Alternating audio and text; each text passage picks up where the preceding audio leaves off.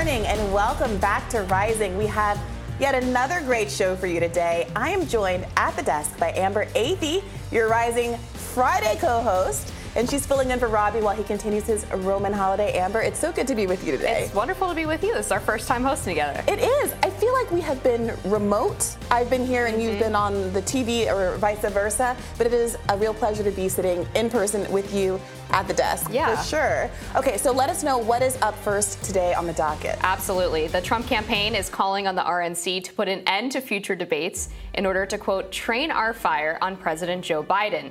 Trump campaign senior advisor Chris LaCivita said in a statement tonight's GOP debate was as boring and inconsequential as the first debate, and nothing that was said will change the dynamics of the primary contest being dominated by President Trump.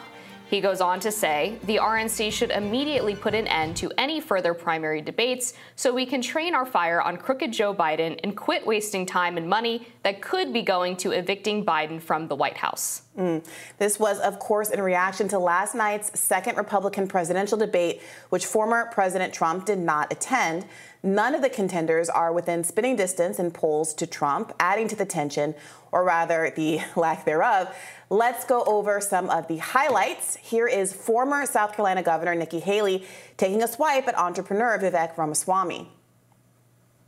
This is infuriating because TikTok is one of the most dangerous social media apps yes, that we could have. And what you've got, I honestly, every time I hear you, I feel a little bit dumber for what you say hmm. because I can't believe you know, that here you've Haley, got a may. TikTok situation. What they're doing is these 150 million people are on TikTok. That means they can get your contacts, they can get your financial information, they can get your emails, they can Let get say, text messages, they can get all of this these is important. things. This is China very important for our party. Exactly what they're this doing. is very very important and for our party, and I'm going to say You've gone and you've helped China build, make medicines will, in China, not America. Me, excuse You're me. now wanting kids to go and get on the social media that's dangerous for all of us. You went and you were in business with the Chinese that gave Hunter Biden $5 million.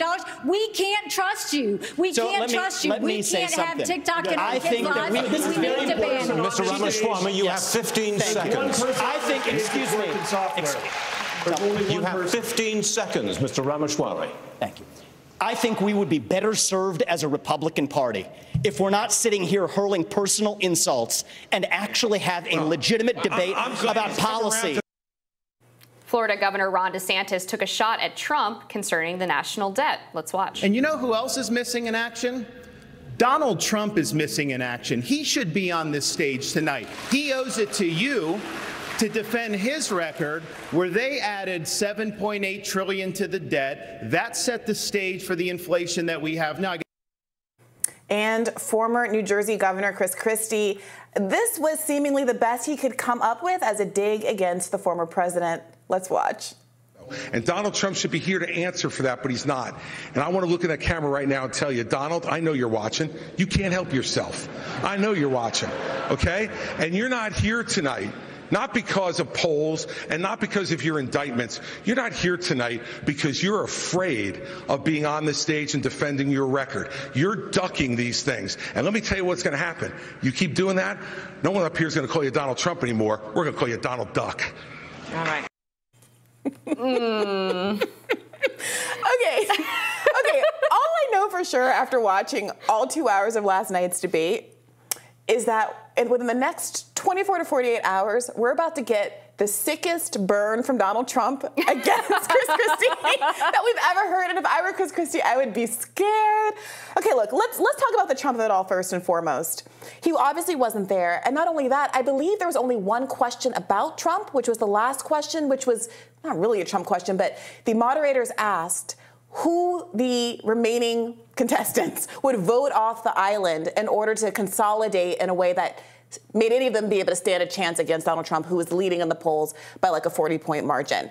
And none of them would answer it. Ron DeSantis kind of got in there and said, I'm, I'm the bigger person. We're not fighting against each other. Right. I'm not going to say anything about this.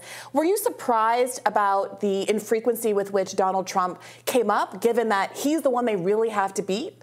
Not really, because I think the reality is if you're anyone besides Chris Christie at this point, and maybe Mike Pence, but he can't do it either because he's trying to run on the Trump record, right? Mm-hmm. All of these people have to win at least some portion of Trump's base in order to be successful. Like they, you can't beat Trump without picking off members of his base. And guess what? The base still loves him. And so if you sit there and outright attack him on basically at least any of his policy issues and probably a, a big chunk of his personality too, you're just digging your own grave. So I don't think they, they can if they want a path to victory. They're kind of in between a rock and a hard place. So I think that's largely true, but I also did notice that Nikki Haley in the last debate had kind of a breakout performance with um, not the majority, but I think the second highest number of people in polls and in you know post debate uh, response sessions saying that she did the best after Vivek Ramaswamy.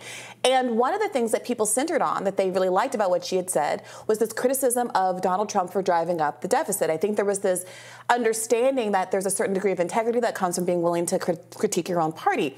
Ron DeSantis stole her line from the last debate. We just watched him say yeah. the same thing about Donald Trump's responsibility for the deficit. So that leads me to believe that there is some appreciation that not all criticisms of Donald Trump fall flat. Enough so that Ron DeSantis is now plagiarizing Nikki Haley. Do you think that that is going to be effective? Do you think that there's some sense, at least with Ron DeSantis, who's the only one who has a shot in heck at even approaching Donald Trump, that that kind of approach, focusing not on the man or the indictments or any of the truth social of it all, or one six or anything like that, but just I'm going to return back to basic Rep- Republican principles. I'm going to actually be a real Republican who cares about the deficit. I'm going to be that guy. It's such a difficult balance because for me, like the deficit is not what I want to hear on that. Yeah, nobody cares like, anymore. I, it's yeah, wild. It's like listening to the 2008 Tea Party. Yeah. I just don't understand it. Um, and maybe that's why people are, are viewing it positively because they're attacking Trump on something that literally doesn't matter. Mm-hmm. Like, okay, I think the deficit matters, like broadly and generally. Do I think it's the top issue that we should be hammering the prospective nominee on? No, I don't. Mm. And, like, realistically, if any of these people get elected besides Trump, are they seriously going to legitimately cut the deficit and cut spending? No, and to the credit of the moderators, I forget which one asked this, but but somebody pointed out that if uh, someone someone on the on the debate stage said we're going to cut the deficit and the moderator said well no no one has cut the deficit in like american history right. so how are you going to be the first one the moderators I w- will say asked what i thought were some pretty good questions i saw there was there were a number of conservative commentators, Megyn Kelly among them, who felt differently.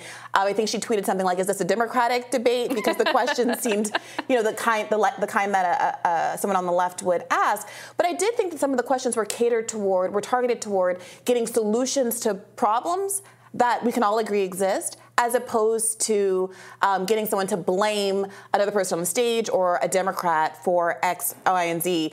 Speaking of public response, here's what some Iowa voters had to say post debate ahead of the first state caucuses. Let's watch. It's a show of hands now. Okay, I'm doing alphabetical order. Who you think did best during this debate? All of you. Burgum. One. Christie. Okay, so his toughness didn't appeal to anybody tonight. DeSantis. One, two, three, four, five, six, seven, eight, nine. Haley. One, two, three, four, five, six. Pence. Ramaswamy. One. Scott. All right, so it looks like DeSantis, the winner in this room. Who do you think this was a bad night for?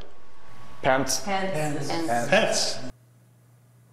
Meanwhile, California Governor Gavin Newsom told MSNBC's Rachel Maddow from the spin room of the second GOP debate that this was more of a vice presidential contest rather than one for the presidency. Let's watch.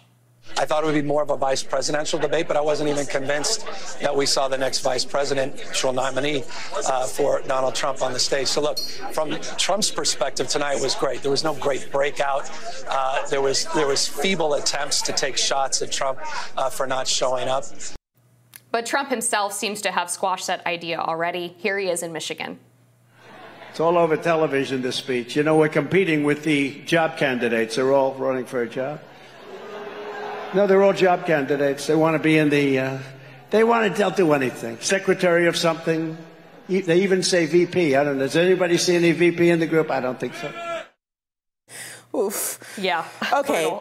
um, Ramaswamy, breakout star, the last one. This time around, at least with these Iowa voters, one person in the group thought he had a good night. Well, he abandoned the thing that made him popular in the first debate, which was being willing to call out the other people on the stage for being bought and paid for, for being essentially like the corporate shills of the Republican Party, right? For being the anti establishment guy on the stage. Whether or not that's true, whether or not he's trustworthy is a different question. But then he comes into this debate and decides all of a sudden to be respectful and collegial. And it was so fake, even the other people on that stage who are equally as fake were able to call him out on it. Yeah, I do agree that the respectful uh, act came off like an act, so much so that I, I, I resist even saying that he executed respectfulness. Uh, I think he still came off as kind of obnoxious. guys. yeah, I mean, I, I want to know from you substantively.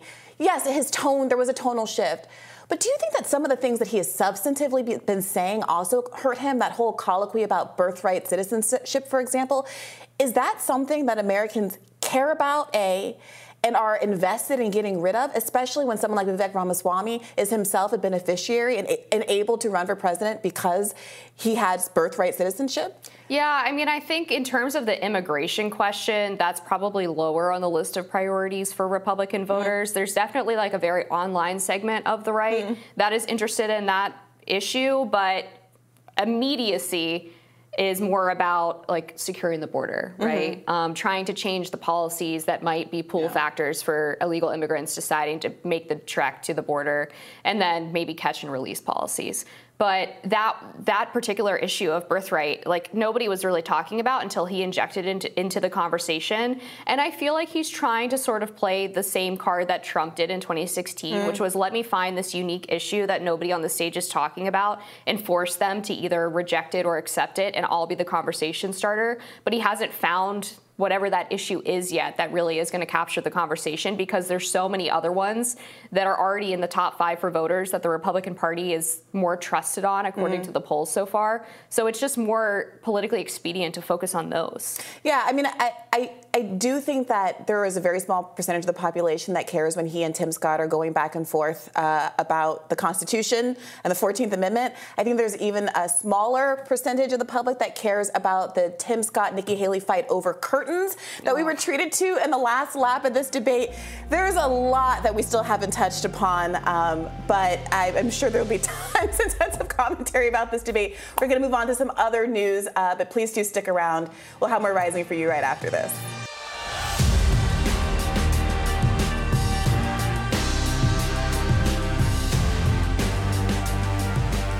The first impeachment hearing against President Joe Biden is taking place as we speak. Let's check in on what we know so far. Here's part of House Judiciary Chairman Jim Jordan's opening statement. This is a tale as old as time. Politician takes action that makes money for his family, and then he tries to conceal it. Never forget four fundamental facts. Hunter Biden gets put on the board of Burisma gets paid a lot of money. Hunter Biden's not qualified. Fact number two to sit on the board. Not my words, his words. He said he got on the board because of the brand, because of the name. Fact number three the executives at Burisma asked Hunter Biden to weigh in and help them with the pressure they are under from the prosecutor in Ukraine. Fact number four Joe Biden goes to Ukraine on December 9th, 2015, gives the speech attacking the prosecutor that starts the process of getting that guy fired. Those facts, by the way, are consistent with what the confidential human source told the FBI and the FBI recorded in the 1023 form. The same form that the Justice Department didn't want to let this committee see. But Democrats aren't watching idly by. Here's Democratic Congressman Jamie Raskins, Raskin with his rebuttal. Let's watch. All right, so let's get it straight. We're 62 hours away from shutting down the government of the United States of America and Republicans are launching an impeachment drive based on a long debunked and discredited lie. No foreign enemy has ever been able to shut down the government of the United States, but now MAGA Republicans are about to do just that. But they don't want to cut off public services to the people and deny paychecks to more than a million service members without first launching an impeachment drive, even when they don't have a shred of evidence against President Biden for an impeachable offense. And you think I'm being harsh? Here's what some Republicans have had to say over the last week about the actions of the Republicans as they watch up close, quote, the dysfunction caucus at work, in the words of our GOP colleague from Nebraska, Don Bacon. Clown show, foolishness, terribly misguided, stupidity, failure to lead, lunatics, disgraceful, new low, pathetic, enabling Chairman Xi, people that have serious issues. Those folks don't have a plan, show just how broken they are, and individuals that just want to burn the whole place down. White House spokesperson Ian Sams tweeted out a new NBC poll. It finds that the majority of voters oppose Biden's impeachment hearings as the GOP inquiry begins at 56%. Okay, what do you make of um, Raskin, the Raskin framing that China has never been able to shut down the U.S. government? but Republicans are doing this um, on the eve of a government shutdown. This is not the priority of the American people. It's dividing even the Republican caucus, reciting all of the negative things that other Republicans um, have said about this impeachment inquiry. The poll suggesting that the public is not with uh, the Freedom Caucus on this. Is, is, is, this a is this something they're going to look back on with regret? Is this helping Republicans? I don't know. Maybe. I mean, I feel like they could have probably kept this in the investigation realm. I thought Chair, Chairman Comer was doing a fine job. I haven't really seen the explanation for how much more power it actually gives them to have the impeachment inquiry versus having the unofficial inquiry that was being conducted by House oversight.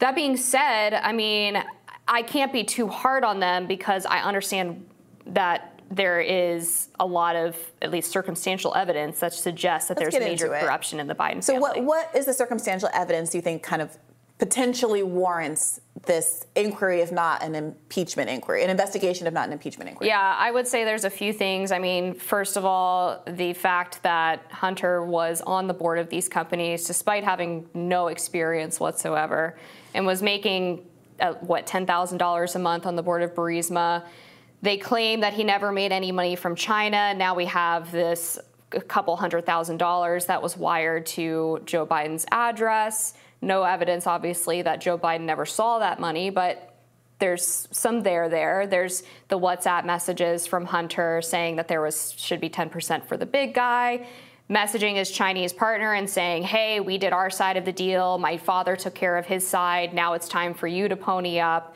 You've got the web of offshore companies and bank accounts that they were apparently running these wires through to hide the source of the payments going to about a dozen Biden family members. So I think there's enough there there to say, all right, we need to see if this in any way connects to the president. And then when you look at the testimony from the IRS whistleblowers that suggests that they were discouraged from actually looking into the source of Hunter's income as well as the recipients, um, because they were told that they didn't want to get too close to Joe Biden. I think there's enough. Yeah, so I got to say that I am not pro impeachment, but I am investigation curious, let's say. Fair. Because I hate corruption. Yeah. At the same time, like it or not, and I do not like it, a lot of what's being described, if not all of what's being described, does seem to be part and parcel of how rich and connected people operate in their lives. And I do wonder if part of the reason why this investigation, which has been going on since the Trump administration, the reason it hasn't yielded real fruit is because if Joe and Hunter Biden go down over this, what other heads may roll? Mm. I mean, this point about uh, Hunter Biden not being qualified for any of the jobs that he was paid handsomely for really resonates with me. It seems unconscionable. It is also true that you know Donald Trump made Jared Kushner uh, the a senior advisor a senior advisor, and then also the director of the Office of American Innovation. Yeah. Far be it from me to defend Jared Kushner, by the way. I hate that guy. Yeah, so um, but, what, what, are we yeah. even talking about no, here? I, so I think the, the what the Republicans still have to show is that there was a tangible policy change that occurred due to the financial benefits that were being yeah. rewarded to either Hunter or Joe or other members of the Biden family. And so on Ukraine, they have this point that Joe fired Viktor Shokin and bragged about doing it and mm-hmm. threatened to withhold American aid to Ukraine because Shokin was not uh, or was investigating Burisma while Hunter was on the board. And I think the Democrat response to that is well, Viktor Shokin was already going to be ousted and he was actually really corrupt anyway. But then there's it's a weird coincidence that the one company he was actually investigating was Burisma. On the China question, that's a little bit more difficult, yeah. right? They and, have to show something. If it's right. a quid pro quo, what change in foreign policy did Joe Biden make as a consequence of being paid or getting yeah. a kickback or his son getting a kickback? And the struggle with the China policy is that the Obama administration was pretty soft on China, but the issue is, did they just miss the boat like pretty much every other politician until Trump started talking about China in 2015? Or was it because of this connection with Hunter being on the board of the Chinese energy company? And I think the greatest evidence that they have to date of that particular potential quid pro quo is that when Joe Biden was tasked in 2013 with going to China to talk about their um, demarcation of um, the South China Sea and putting the air defense identification zone there. Joe went over there, he talked to Xi Jinping, and after a long day of diplomacy, Xi Jinping basically said, Go pound sand, we're not changing anything.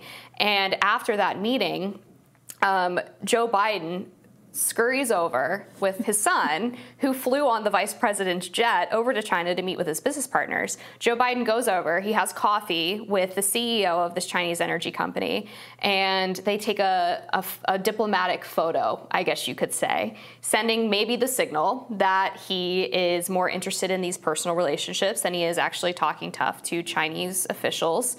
And then he gets back to the States and he writes a nice, glowing letter of recommendation to make sure that the CEO's son gets into college. Yeah, I, you hipped me to that story. I hadn't heard about the letter of recommendation, but this is this is another one of those things where is it political corruption? Is it a political quid pro quo? Or is it the thing that rich people do where in exchange for you giving my son a job, I get your kid into college, which I find to be elitist and unfair and anti meritocratic but not illegal and not something that implicates what uh, the, the president being captured in some political scheme where he's acting against the interests of Americans. I mean, he's acting against the interests of other people who are applying to Penn or whatever.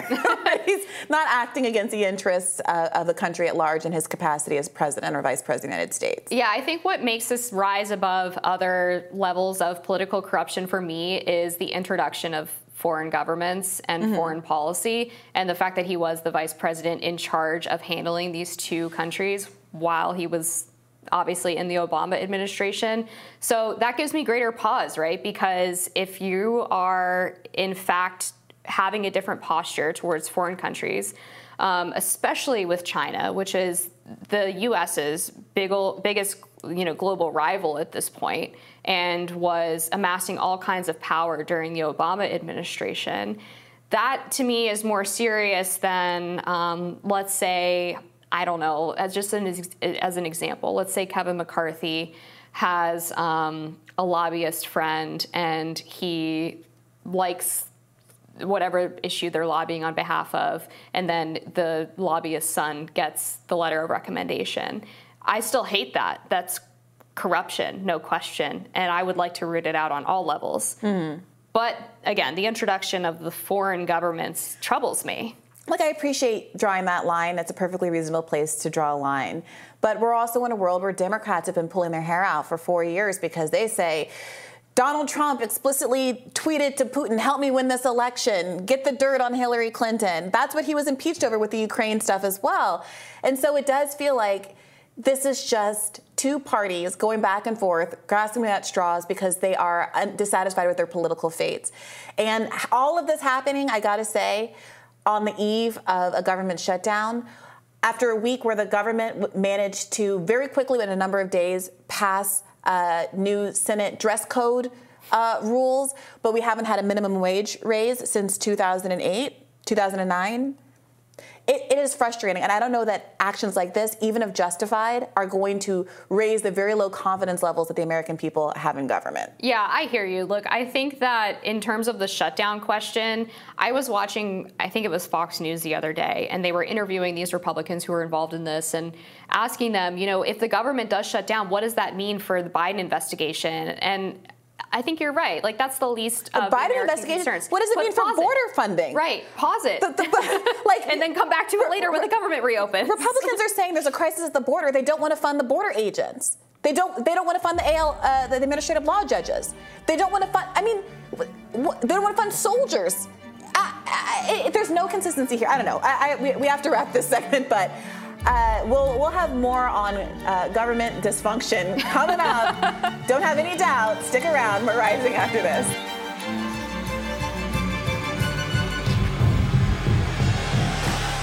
Former President Donald Trump addressed United Auto Workers in Michigan last night at non union factory Drake Enterprises, an audience that, according to NBC News, only included a few of the striking workers. His speech made multiple crooked Joe Biden jabs, including at the current president's electric vehicle mandate and the impact it will have on auto manufacturing in the United States. Under crooked Joe Biden, you have none of this. You have none of the things we want. Instead of economic nationalism, you have ultra left wing globalism. They hate our country. And the workers of America are getting put it very nicely, screwed. Getting screwed. Yesterday, Joe Biden came to Michigan to pose for photos at the picket line. But it's his policies that send Michigan auto workers to the unemployment line. He only came after I announced that I would be here. You know, he announced quite a bit later. Spoke for a few seconds. Did you notice he spoke for what? A few seconds? And he had absolutely no idea what he was saying. Biden's cruel and ridiculous electrical. Think of this. He wants electric vehicle mandates that will spell the death of the U.S. auto industry. You know. The former president also called on the auto workers to endorse him in 2024. But we will stop him. Hopefully, your leaders at United Auto Workers will endorse Donald Trump. According to the Detroit News, about 400 to 500 Trump supporters were inside the facility for the speech, but it was not clear how many auto workers were inside for the speech. One individual in the crowd who held a sign that said Union members for Trump reportedly acknowledged that she was not a union member when approached by a Detroit News reporter after the event. Also, according to Detroit News, another person with a sign that read Auto Workers for Trump said that he was not an auto worker. Friend of the show, Batya Ungar Sargon, wrote on X last night Trump is currently laying out an entire economic agenda to protect and elevate working class jobs and wages in Michigan. It's exactly what you're not going to hear from the GOP primary candidates in their second debate tonight, which is the obvious reason he's ahead by 30 points. All due respect to Batya, I, I didn't hear an agenda uh, for working people. And I think the fact that nobody who, I won't say nobody because I wasn't in the room, it seems from reporting that very few, if any, people who are either auto workers or union workers were even present for his talk, which I think speaks volumes, right? Say what you will about Joe Biden, he was invited there by the UAW workers. And say what you want about whether he did this knowingly and was cognitively present or if it was just a gaffe. but when asked whether or not he supports 40% wages for those workers, he said yes. So even if it's performative, even if I do not believe he is the most pro union president of our lifetime or in history or whatever eh, crazy claim he's been making, that is a substantive commitment to giving the workers what they've been fighting for. Donald Trump is on record as, as saying a number of anti union statements, both as he's running now and during his previous campaigns as president, I read off a whole list yesterday. I won't do it again on the show of all of the anti union policies that he put into effect as president.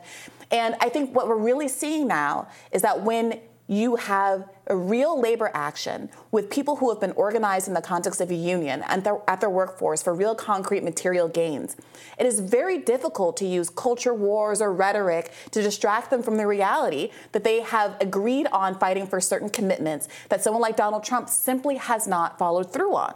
Yeah, and look, I think Trump is right on the electric vehicle mandate. And the union president, Shawn Fain, basically it copped to that fact, right? He said that does bother the workers because they see that it requires less labor to make EVs. The most expensive part, the batteries, are made overseas. That's not good for the longevity of the industry. But you're right, it's not addressing the core issue of the workers want to be paid more money now, and they deserve to be paid more money. Um, you know, what percentage is correct, I think we'd probably disagree on. I'm probably more in like the 25 to to 30% range, but they haven't had a real wage increase since 2008 and probably even sooner. So, like, yeah, stand with the workers. And none of the Republicans, including Trump, would say that. And by the way, one of the best parts of Trump's platform in his 2015 to 2016 campaign was reshoring manufacturing, mm-hmm. was made in America, mm-hmm. making sure that quality automobiles can be made at cost in the United States and, and that these auto companies can be more profitable. And no, nobody talked about reshoring. I think DeSantis said the word reshoring once during the debate mm-hmm. last night, and it was on an entirely separate question related to China, which is fine, but it wasn't about protecting the dignity of American union workers. And so I think every single GOP member completely missed on this issue. And it was so frustrating to me because Trump got it in 2016. At least he pretended to get it. Exactly. And now he's run completely in the opposite direction. Exactly. I mean, I think it's harder for him to do that kind of um, I'm a union guy cosplay once he's actually been president for four years and has a record to run on. And there was a really interesting dynamic that emerged at the debate. The first question off the top was about the UAW a question to Tim Scott about a statement that he had made and got a lot of blowback for, where he said, Ronald Reagan gave us a great example when federal employees decided they were going to strike. He said, You strike, you're fired. Simple concept to me. He was asked off the bat, you think that striking employees should be fired? And he dodged and prevaricated and said, oh, well, I don't have the capacity as president to uh, sh- uh, fire non federal employees, so it's a kind of a moot point. Then why bring it up in the first place? Exactly, exactly. And, and what, what really goes unsaid in the debate is that so many of the people on the stage are governors of southern states where they are performing the role of a kind of a mini domestic China, where they have these right to work laws that prevent unionizing and make it more difficult for workers to get the kinds of advantages in terms of wages that they have in northern states that don't have these right to work laws. And that is why so many companies exploit that reality and move companies to the south. Now, they claim it's good for people in the south. They get jobs, they, they get they attract industry to their states. But the people who are profiting from them hand over fist are the heads of those corporations who then give buku dollars to the governors for enacting those kinds of policies, while the people in those states have to live at substandard conditions than the people in other parts of the country. And this was really put on display how the policies, certain conservative policies, disadvantage poor and working people when Ron DeSantis was asked pointedly why it is that he has an uninsurance rate in Florida that is significantly higher than the national average. When he was first asked the question, he dodged and started talking about God knows what. the the moderators, I gotta give them some credit. They they did they did try. Yeah. Dana Perino especially, I think, performed really well. Yeah. Re, re, I don't remember who specifically was asking this one. It was late. I think it, I think it was Dana. it was Dana. Okay reformulated the question, and he eventually just admitted that, well, we didn't expand Medicaid. Well, we don't have social services here, so that means more people are unemployed. Now, you can be a traditional small government conservative and say it's good that we don't have the social safety net and if people are unemployed they got to deal with it but to many people listening to that they say oh my god so if i get sick if i get cancer i'm a working person i have a family if i live in florida if i live in ron desantis' america that means i'm just on my own and I think that's what started to rub people the wrong way about Ron DeSantis is that once he gets on the national stage, it becomes clear that he's really not the populist Republican that he wanted people to believe he was, mm-hmm. right? Because when he's governor of Florida, he focuses pretty exclusively on cultural issues. Mm-hmm. People are excited that he's a cultural social conservative. But then you start digging into him on economics and even on the Ukraine question early mm-hmm. on. He didn't really have you know what what his stance was going to be on that.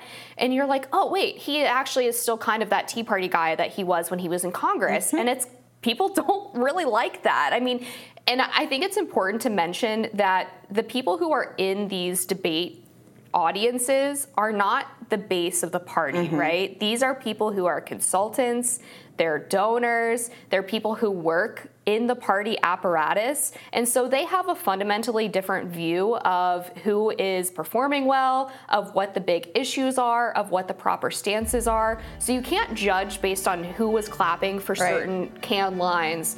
Um, you can't compare that to what the party and the American people actually want. Absolutely. That's such an important point. All right, um, we're going to move on to some other topics now, but please do stick around. It's a great show today, and more Rising for you right after this.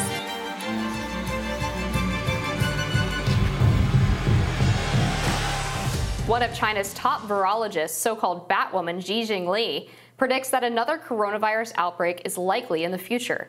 Not only that, but she and her colleagues at the Wuhan lab found 20 highly risky coronavirus species. The South China Morning Post reported on Shi's findings, published back in July in the English language journal Emerging Microbes and Infections. But the paper only started circulating on Chinese social media this month. An unnamed source told the outlet that one of the reasons Chinese authorities are downplaying COVID 19, including these findings, is because they want to move on, especially after the abrupt reversal of China's zero COVID policies. According to this same source, some cities have stopped releasing infection, data altogether. Okay, so this is the woman who did a lot of the uh, research on viruses that hop from bats to humans. That's why she's been nicknamed Bat Lady. And apparently, there are dozens of these uh, diseases that they were working on. And so there's this likelihood, she's saying, that another one of these might escape and become a pandemic. I'm struggling with what the implications of this are because the public, at least in America, is divided on the issue of COVID in some respects, but very united on the idea that it's over, it's not a big deal, the government shouldn't act to intervene in any way. So is this something that we should be afraid of? Or are we all now inured to the idea that, oh, it's just like the flu, maybe another million people are gonna die, but people die and they're old people mostly. So meh.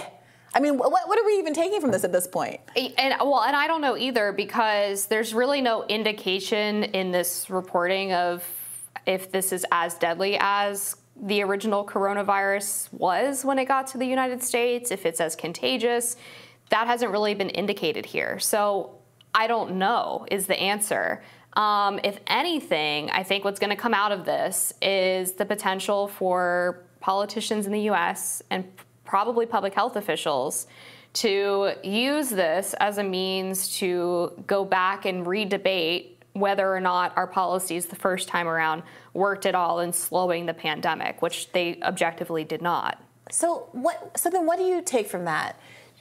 It is true. I don't even know what the number is. It was it was a million people who were dead before Biden even became president. So who even knows what the ultimate? I mean, I could obviously sit here and Google what the ultimate number was, but even that number is disputed, right? There are many people who say if someone had COVID and then they also died of something else in surgery or in a car accident or whatever, their deaths are recorded as COVID. So you can't even really have a conversation about what the human costs really were.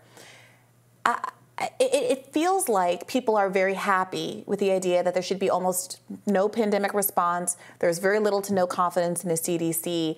There seems to be no sense that there, we should have a public health infrastructure in the least because the perception is that it has such an inclination to be authoritarian and that it could get things wrong, that it's not even worth trying. Is that really the space we want to be in? The next virus could be more dangerous it could be more infectious, it could be more lethal. Uh, we have experienced other uh, health crises like monkeypox, where it was only a crisis because we decided not to pay a million dollars or whatever it was to make sure that we had the the um, vaccines on hand. They had all expired, and we just decided as a society that we're probably not going to have a monkeypox issue, so let's just not replace them. And then it became a little mini crisis as we rushed to manufacture them in time to stop the spread. You know, do, are we really saying that we don't want to have any kind of preventative measures in place, whether it's having certain kind of equipment manufactured here at home so we don't aren't subject to the supply chain crisis around respirators or masks or protective gear?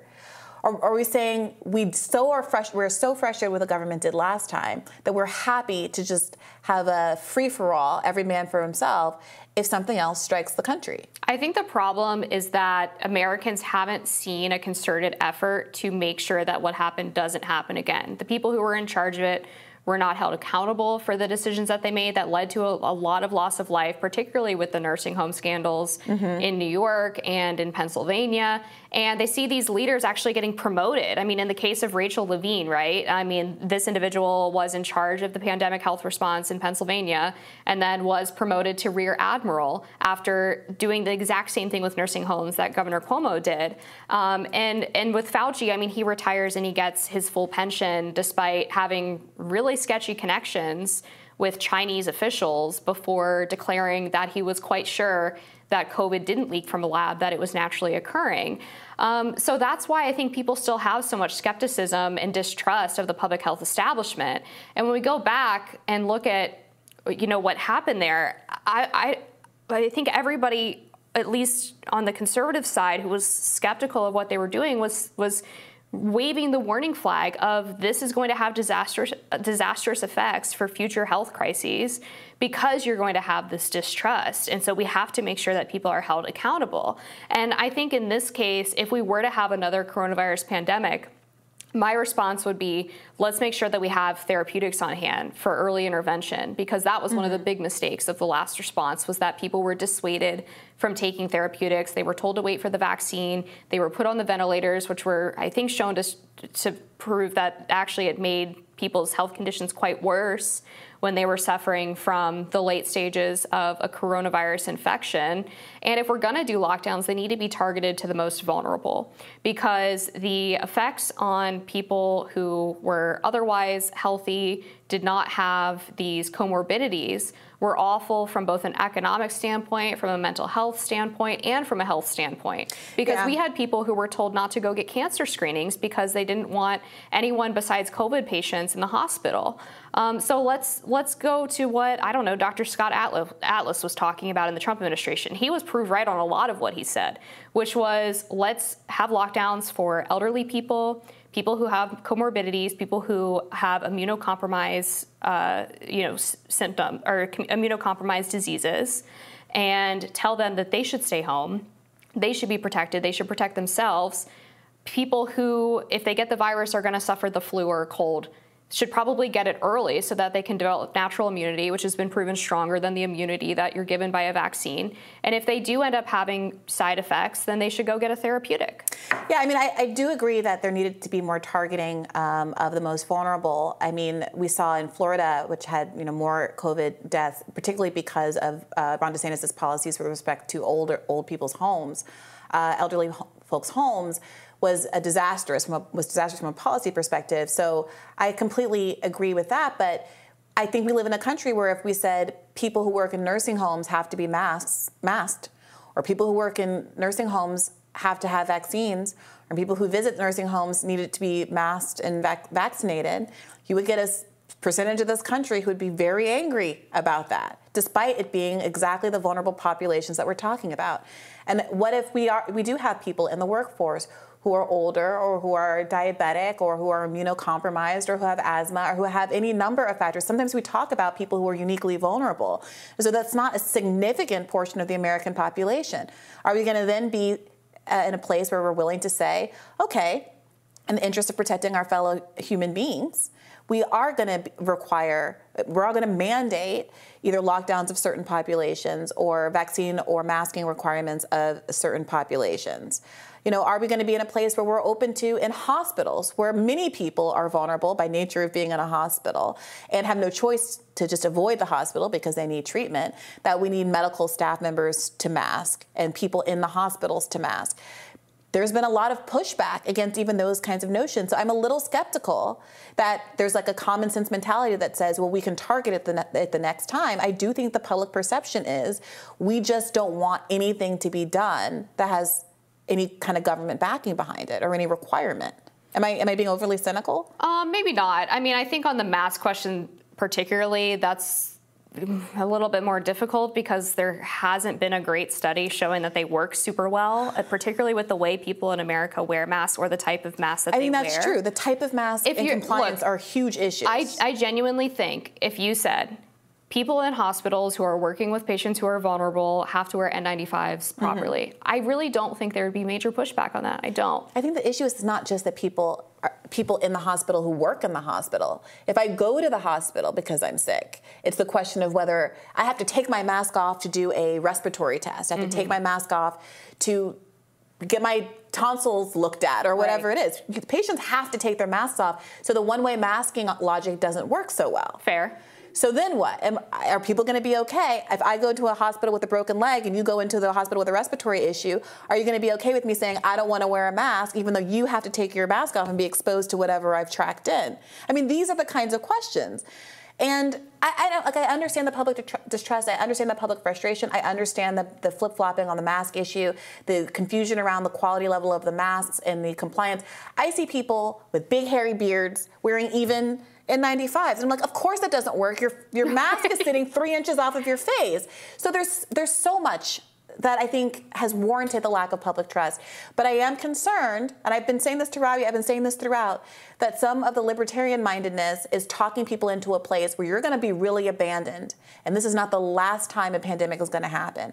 And I think that if, if it were me, I'd be wanting to get the government to correct its mistakes, not to have a but not to have a hands-off approach. I do think that there's some truth to the fact, though, that the people who are best prepared to determine their risk level is themselves. Like people know about their own illnesses, they know whether they're immunocompromised, they know if they have a comorbidity, and I think that man the mandates really, I think, upset people from a from the libertarian freedom standpoint that you mentioned, because it didn't allow them the amount of freedom that they needed to make risk decisions for themselves. And I'll give you an example, okay? Sure.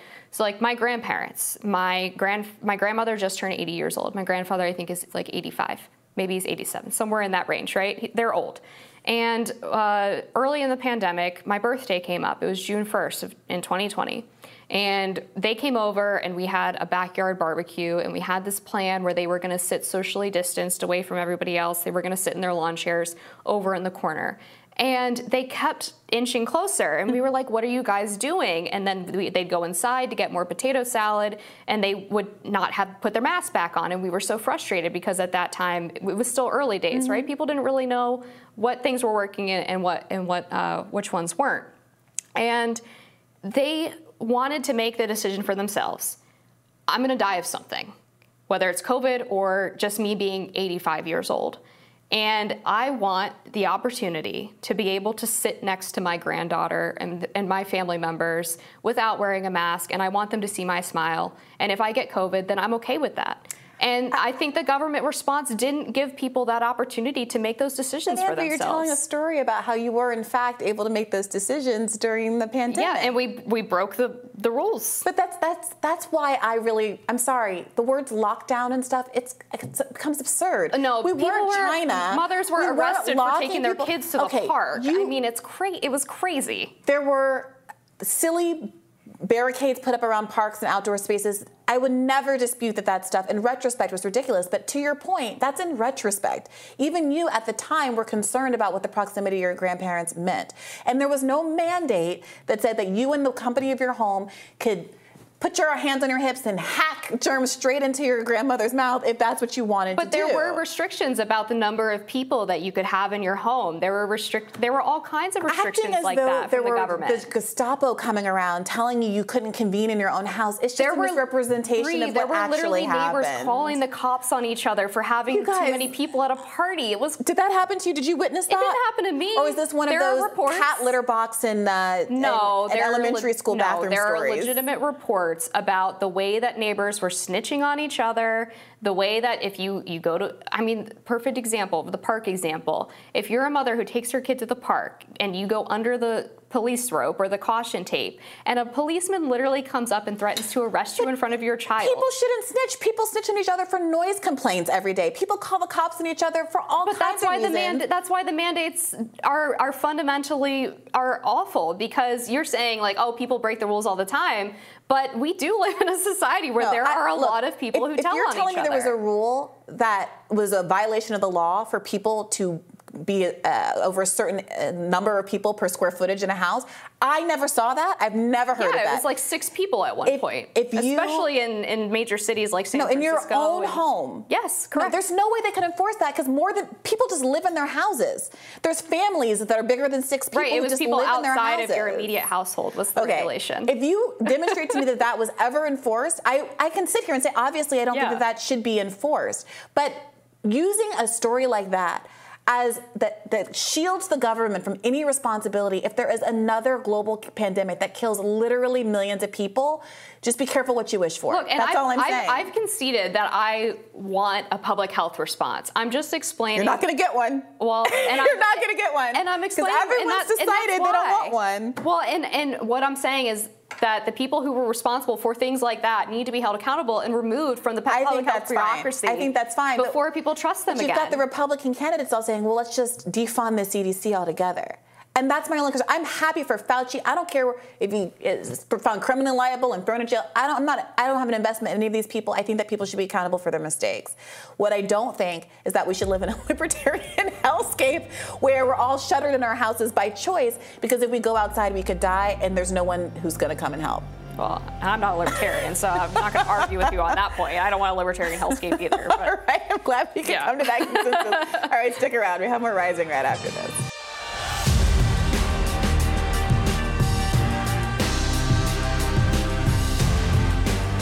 Ozempic has ballooned into a popular weight loss drug with celebrities, physicians, activists, and even the media promoting its benefits. Not because it may be effective, but because they're being paid by drug maker Novo Nordisk. New reporting from investigative journalist Lee Fang sheds light on how the media has failed to disclose the potential health risks of the new trendy medication and also the financial ties between the pharmaceutical giant and those who are helping to aggressively push the wonder drug. Here to break his reporting down is Lee Fang himself. Lee, thanks for joining us. Thanks for having me. All right, why don't you give us a rundown of which celebrities we should look out for? who, who, needs the sponsored Instagram post?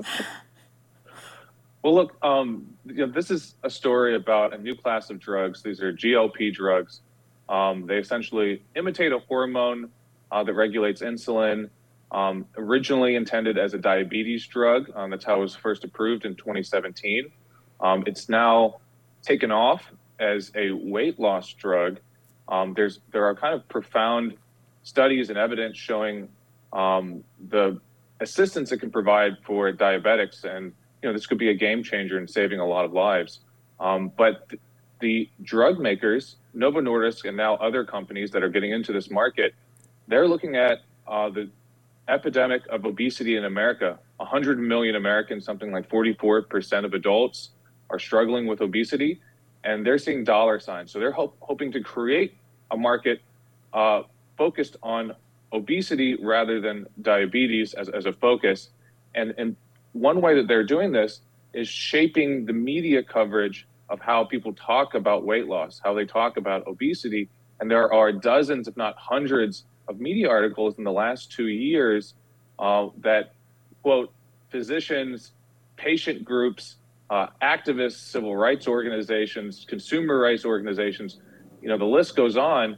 And the media is failing to disclose that these are individuals and organizations that are funded by the companies that stand to benefit. And this could be really one of the biggest financial windfalls of all time for big pharma. Um, just to give you a perspective of how big this market could be, JP Morgan recently did an estimate that within 10 years, the GLP market uh, could be worth something like $80 billion. That's more than the revenue of uh, Pfizer's vaccine at the peak of the pandemic. And this is very different than a vaccine because a vaccine is essentially a one time event. Um, these drugs, you have to kind of, for the benefit, you have to stay on them on a monthly basis, perhaps for life. Um, the, the benefits go away immediately if you get off of them. So this is a, a, a, huge potential cash cow for big farmers. So they're investing heavily in lobbying, public relations, and advertising, often uh, uh, missing the potential uh, downsides of this drug. You know, we, we don't know all the full effects for um, weight loss. Uh, there are some very serious side effects that are now being reported. Um, people uh, reporting uh, stomach paralysis, difficulty digesting, um, potential cancer risk. And you know, the, the, the, simple fact is that uh, you know, for anyone uh, considering this, you know, we have this American issue where people uh, consult their advertisers, you know, the, the, media rather than really talking to their doctor and figuring out what, what's the appropriate intervention for them.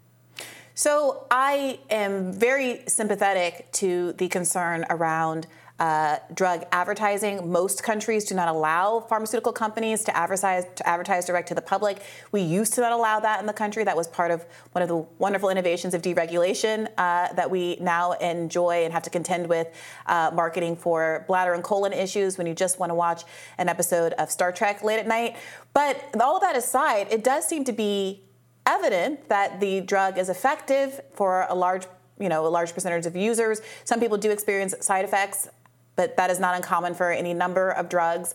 So, what is the concern here? There, there, does also seem to be a lot of organic interest in this drug, as it is one of the first, if only, proven effective drug that gets at this weight loss crisis, which you rightly describe as an epidemic. How do you tease out what is kind of a, an organic uh, public interest in what seems like a miracle drug from targeted advertising, which is perhaps not fully disclosing side effects? This drug could be very beneficial to people struggling with obesity as well. You know, um, I, I, don't want to have, you know, I, I want to be very clear about that. Um, but what when we when we look at any type of new pharmaceutical intervention, we need to have a very clear-minded view of this.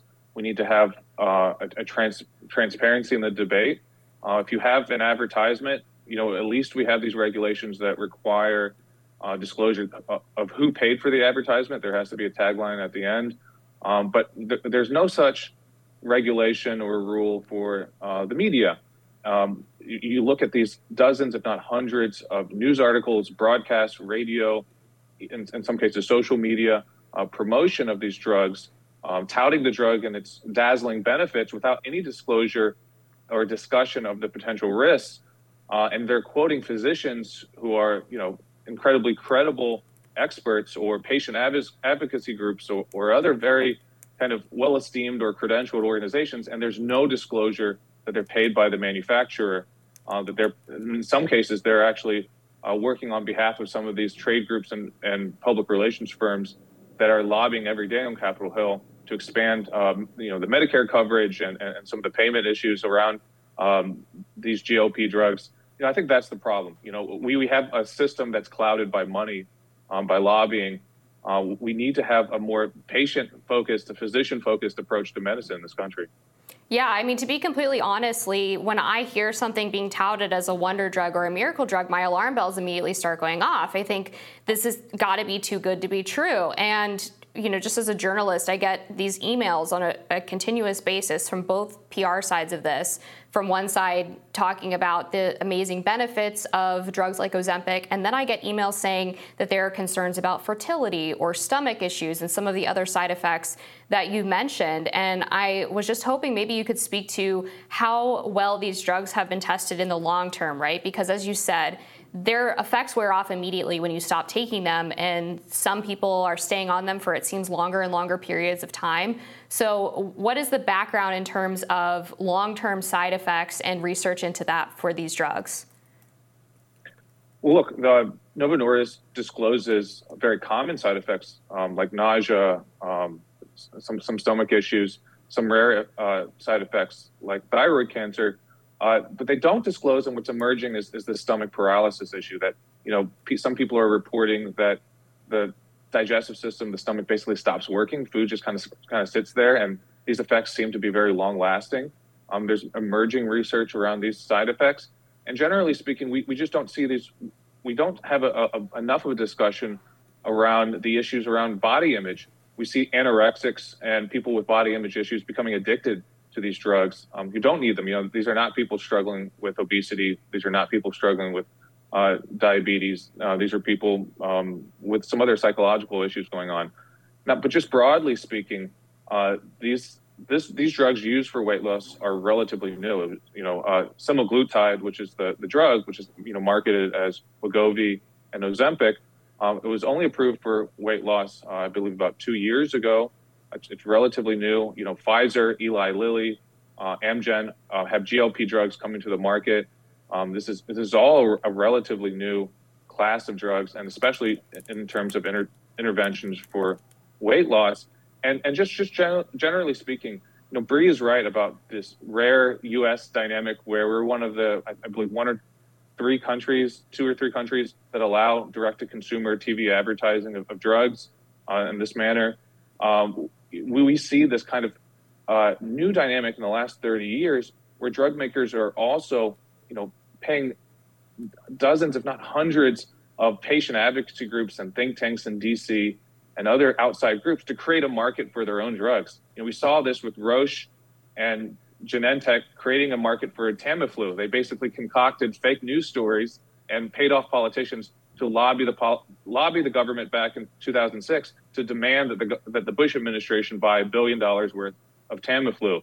Uh, we saw this with Purdue Pharma and OxyContin, where they paid off, you know, uh, you know, uh, pain advocacy groups, patients with, with pain, to create and manufacture this demand uh, that physicians prescribe more OxyContin and, and, and other uh, dangerous opioids.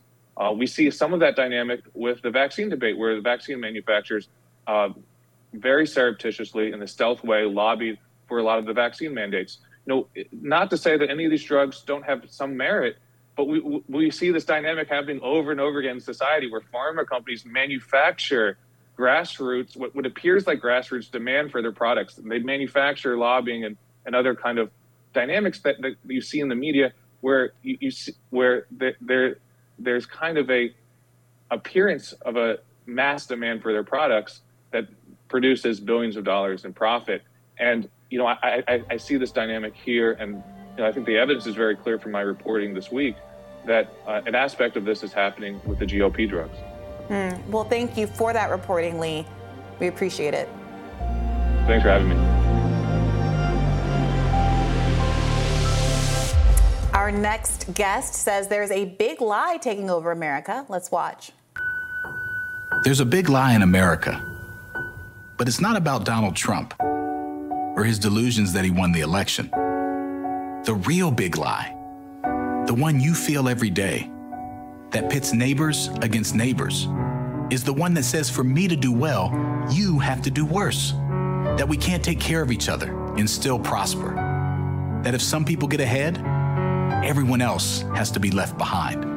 Well, I spent the last four years on the Montgomery County Council serving over a million Marylanders, fighting to get rents down build more affordable housing, and take on racial injustice to prove that lie wrong.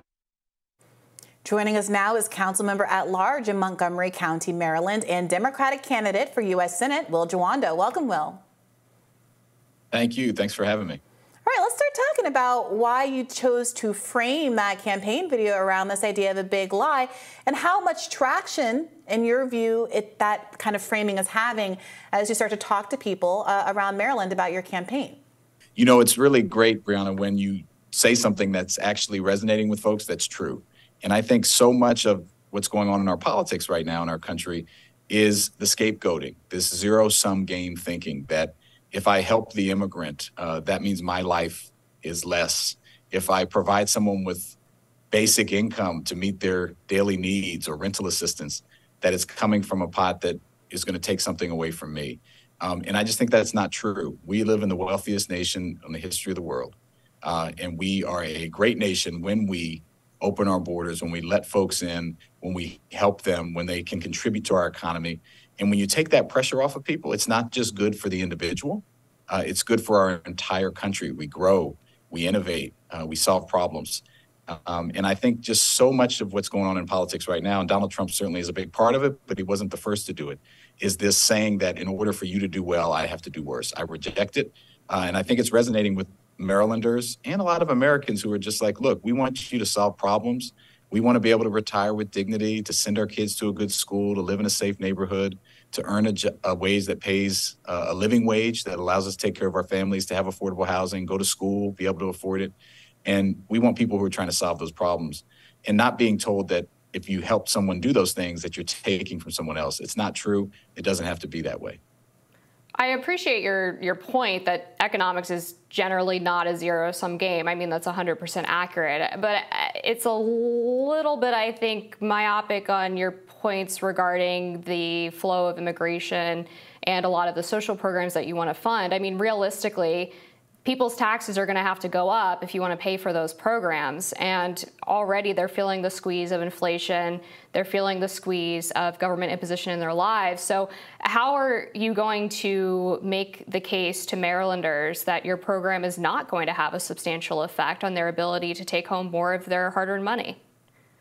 I'll give you a perfect example. I launched the first guaranteed income program in the state of Maryland. It's, it's on my agenda that we launched just this week to set up a federal guaranteed income program, which we tried with the stimulus and, and the child tax credit is a version of that for people who have children.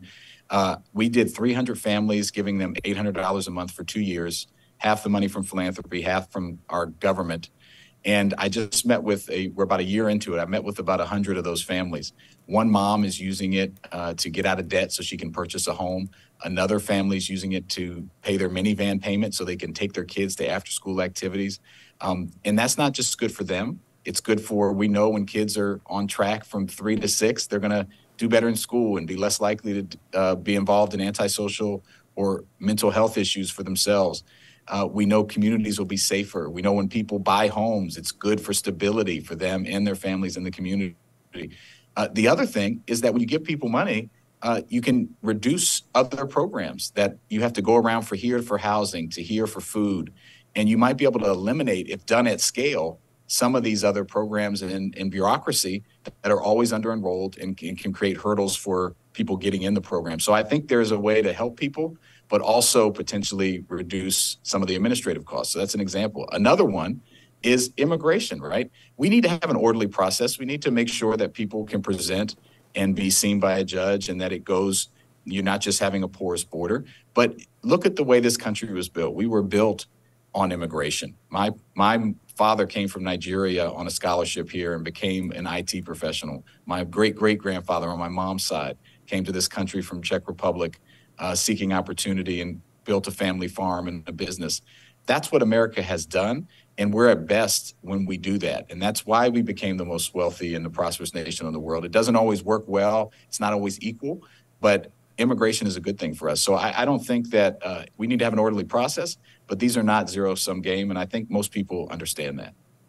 I'm curious what you make, uh, given that you have some personal experience in this matter of uh, last night's Republican debate where Vivek Ramaswamy continued his case against birthright citizenship, despite himself being uh, an American because of birthright citizenship. He made a distinction between birthright citizenship for undocumented people versus people who immigrated here legally. Uh, but what do you make of what do you make of that particular battle he's picking? Well, it's totally disingenuous, not only is for himself and his own family history, but for America's history, right? Look, immigrants came here, built this country. Some were brought here forcibly, the descendants of slaves, um, but made this country their home and made the best out of the situation. Everyone dealt with some level of discrimination, but we moved forward, right, as a nation, and we're still moving forward. And it's not perfect, it's not linear. But to say that, uh, okay, done. You know what we've done over these last several hundred years. We're we're not bringing anyone else in. We're not letting them to be, become citizens because I'm here. It is the epitome of the zero sum game thinking. It is the epitome of the big lie. I think a lot of in a lot of ways, Vikram is a uh, kind of a stand-in for Donald Trump at these debates. Certainly, that was the case at the first debate. Uh, he is one parroting those same kind of if someone else does well, you do worse themes. And I think it's totally disingenuous and it's just historically inaccurate. Uh, and it doesn't do anything for the person who's struggling, trying to make it, uh, trying to deal with their daily lives. All it does is create a scapegoat, a straw man to say, well, that's why my, I'm having my problems. And it avoids focusing on the, the issues that can actually improve people's lives. Just going back for a second on your previous point, um, your point is well taken that those programs may have been very beneficial for people. I guess my broader point is where is the money coming from, though? And on a larger scale, when we look at your broader policy agenda, which is very progressive, how are we going to pay for this? And how are Marylanders going to pay for that? And I'm also curious on a, a broader, I guess, campaign point. Um, how is your message resonating in some of the redder counties in Maryland, like Frederick, Garrett, Carroll County, and, and some on the Eastern Shore? Are they receptive to what I'd consider probably one of the most left wing campaigns I've seen in Maryland? Yeah, well, you know, I think it, it, it's receptive everywhere. I was on the Eastern Shore yesterday. Everyone wants the same things red, blue, purple, any race and ethnicity. They want to have a good school. They want to have a job that pays a living wage, the dignity of work. They want to have a fair system. They want their bodily autonomy. They don't want government to tell them what they can and can't do with their own bodies, with who they love, et cetera. And they want to retire with dignity and know that that security is going to be there. And I think that cuts across any uh, part of the state, any part of this country. And, and what I've really seen in delivering this message is look, people also know that insecurity and inequality are at record rates. The average American, average Marylander can't find $400 in an emergency. They know how expensive it is to pay for their rent or mortgage. They want solutions that are going to address that. And And what I tell folks is look, at a time when inequality is out of control, uh, when tax, when corporations are paying almost zero taxes uh, in some cases, when you have billionaires that own most of the wealth, people say, well, that's not right. Let's make it a more fair, even playing field. And, and that's how you can pay for some of these programs. But also, they realize when you invest in people, you know, I created the largest jobs program for kids in our county's history, tens of thousands of kids. When you invest in people, they actually produce more, which helps our tax base grow. When you get people take care of their basic needs, they can actually start that business, take that loan, go back to school, take a risk. I'll give you a, scare, a scary statistic. 50 years ago, patent holders used to be uh, equally distributed among all income brackets. Now they're concentrated in the top 1% of earners. It's another indicator that we have made it too hard to have an idea, to have that American spirit of innovation, because people are struggling to meet daily needs. And so I actually think people not only want it for themselves, but they can see that, hey, if you relieve some of this pressure, uh, we can actually grow as a country, which is good for all of us. Hmm. Let's get into some of the policy points of this progressive agenda. You recently rolled out your policy agenda, and it includes abolishing the filibuster, establishing a guaranteed income program, incentivizing rent stabilization, and delivering on Medicare for all, uh, among other things. Uh, what do you make of President Biden, who has been not, shall we say, uh, supportive of all of those agenda items. He is someone who said that he would veto Medicare, for all, even if it passed Congress and landed on his desk. And there has been a great deal of frustration among progressives who were a part of the Bernie movement and were supportive of squad members, et cetera, that mums the word in the last year, year or two since Biden's been in office with respect to the entire progressive agenda. How do you expect to make headway uh, with this agenda as part of a Congress that is largely out of step with the progressive interests of the Democratic populace? Well, I think one, you know, you know, we've talked about this before, Briahna, as I've been a guest on this show. Uh, I think President Biden has moved to the left and has has changed and been for things that he previously in his career wasn't for. Um, I think it's our job. That's why I'm running a proudly progressive campaign uh, to move that Overton window about what is possible you know, I was in the White House when then Vice President Biden and President Obama, when we passed Obamacare, we didn't get a public option, which was, is, again, is not Medicare for all, but which which would have helped a lot, and I think put us on a quicker path to Medicare for all. Which, if you ask anybody, uh, one of my favorite people in the world is Marian Wright Edelman of the Children's Defense Fund, who toured with Bobby Kennedy in Mississippi years ago, the poverty that was down there, and has done so much for children and families. She will flat out say, anytime you ask her, what's the healthcare solution? It's Medicare for all. The president knows that. Uh, the, the question is, how do you get the public will there? How do you take steps towards it? And, I, and I'm confident that if we could move and implement uh, more competition, maybe have a public option to start, we can get to Medicare for all, which is what most of the industrialized world uh, that provides health care has.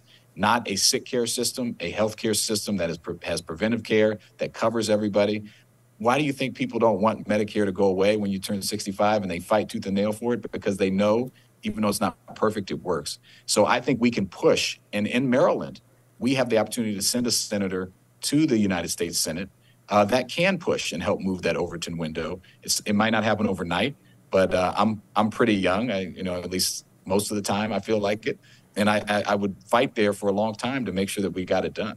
But well, 88% of Democrats and 49% of Republicans already support Medicare for all. I don't know if it's a public will issue.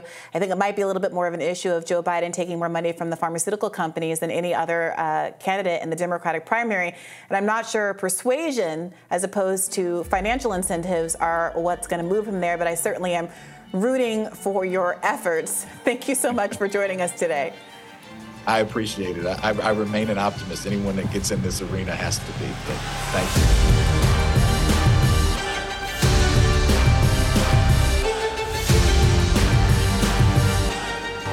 Remember divisive social media influencer Andrew Tate, who is currently charged with rape, human trafficking, and forming a criminal gang to sexually exploit women? Well, he and his brother are blasting critics who say they're responsible for a recent grisly crime. Andrew's brother Tristan Tate weighed in on the gruesome killing of a 15 year old girl in South London by a 17 year old boy on Wednesday. He railed against the suspect, who's now in custody, but in doing so, he emphatically sounded off on critics, blaming him and his brother Andrew Tate for influencing the murder. Let's take a look. In a world where every man takes Andrew and Tristan Tate's advice, this does not happen. That is not masculinity. That is the opposite of masculinity. That is acting out to your emotions, feeling sad, feeling rejected, and lashing out with violence. Everything we preach, from stoicism, self accountability, emotional control, would have prevented this from happening. And it pisses me off that they'll attack Andrew, ban him from schools, plaster his face all over every newspaper, and say that he's a danger. The Tate brothers were not involved in the fatal stabbing, but it didn't stop critics from blaming them on social media, claiming the event is a byproduct of the Tates' rhetoric. Young men are being brainwashed and radicalized by the influencers. Tate was previously banned from various prominent social media platforms for, for expressing misogynistic views and for quote unquote hate speech. Fans of the brothers pushed back against those pointing the finger at them following this grisly attack, maintaining violence is in opposition to what they preach. All right, I just want to say up top, there's no connection between the Tate brothers and this killing. It's not even a situation where there was a manifesto or something where they, we know that the uh, alleged killer followed the Tate brothers or did so at the instruction or the perceived instruction of the Tate brothers. There's, there's no there there specifically. That being said, I want to give voice to why people are saying this. Um, the argument is that there is a now widespread and pernicious culture of content creators like the Tate brothers who very explicitly talk about using misogynistic language and tools of control to get women to do what they want to do. They say things like, we don't support violence, but there have been videos where the Tates have bragged about their collection of knives and how they can use them to threaten and coerce women to do X, Y, and Z. He's obviously being charged with what is at best characterized as a fraud scheme where he preys on the self-esteem of women so that they do uh, sex work on camera for him and pay him all of the vast majority of the profits without keeping any for them, much of it for themselves. He is on camera saying things like, "I tell them that I'm collecting this money from them because I need to pay taxes, but there are no taxes. I'm just pocketing it."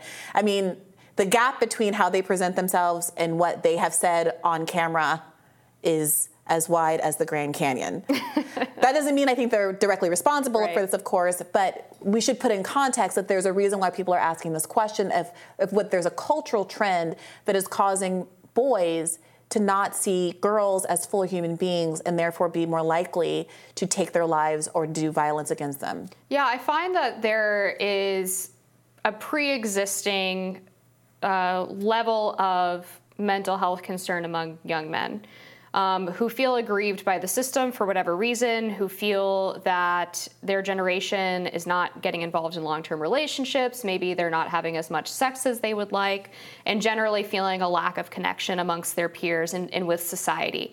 But that predates the Tate brothers. And yeah. I think the problem that I have with generally the sort of manosphere movement, at least a large chunk of it, is that they're prescribing the wrong solution to these disaffected men because they're actually sending them further down a rabbit hole of failing to treat other people with respect, failing to see people as fully uh, realized humans, and of basically putting on a show of what they perceive to be an alpha masculinity. Mm-hmm. And the Tate brothers in their response to being blamed for this grisly crime are mm-hmm. saying, well, we preach self control and bottling up your emotions. and it's like. As they shut into the camera. right, as they're screaming at the camera. Half naked. I don't know if it's like. Uh, from my religious perspective, I'm a traditional Catholic. I feel like there is positive masculinity, and there are ways to address the disaffected men in our society in ways that support um, the biological deep uh, predispositions of men and, and masculine men in particular. But those values are about responsibility, about actually being in tune with your emotions and knowing when is the proper time to express them, and also being protectors and providers. None of that is synonymous with, I think, the vision that they present, which is more of an aggressive position. And aggression is a part of masculinity that can be used in positive and negative ways. I don't feel like they're using it in a positive Yeah, I mean, they're they're being exploitative. Right. Um, so this is also coming on the heels of another controversy involving a different Manosphere uh, streamer named Sneako. I confess, perhaps due to my big age, I had never heard of this uh, young man before this viral video, but apparently this Sneako person did a meet and greet and seemed to be shocked by the nature of the statements that these very young boys, they look to be what, like 10, 11, 12, 13? I- I'm not good at ages.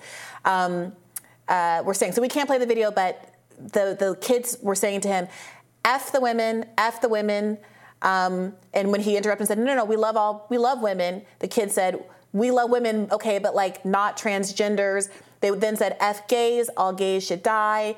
Um, he interrupted again, no, no, no, you know, all, all of those kinds of things. And then he looks at the camera and says, what have I done? Kind of like joking, but seeming a little rattled by what these very young children were saying. He later issued a, a kind of apology, and then we just showed a tweet up on the screen um, where he's injecting himself into this Andrew Tate discourse. Uh, quoting somebody who is attributing the murder to incel culture that he is arguably a part of and saying, well, this is why women shouldn't vote. Not exactly making the case that he is someone who is not contributing to the level of misogyny that may or may not have an imp- impact on a 17 year old boy as he looks at a 15 year old girl and decides whether or not her life is really valuable. Yeah, I mean, I think the disconnect that I have with these people is they hit on some of the, I mean, I guess similar to what I'm saying, the positive aspects of masculinity and ways that men can use those traits for good.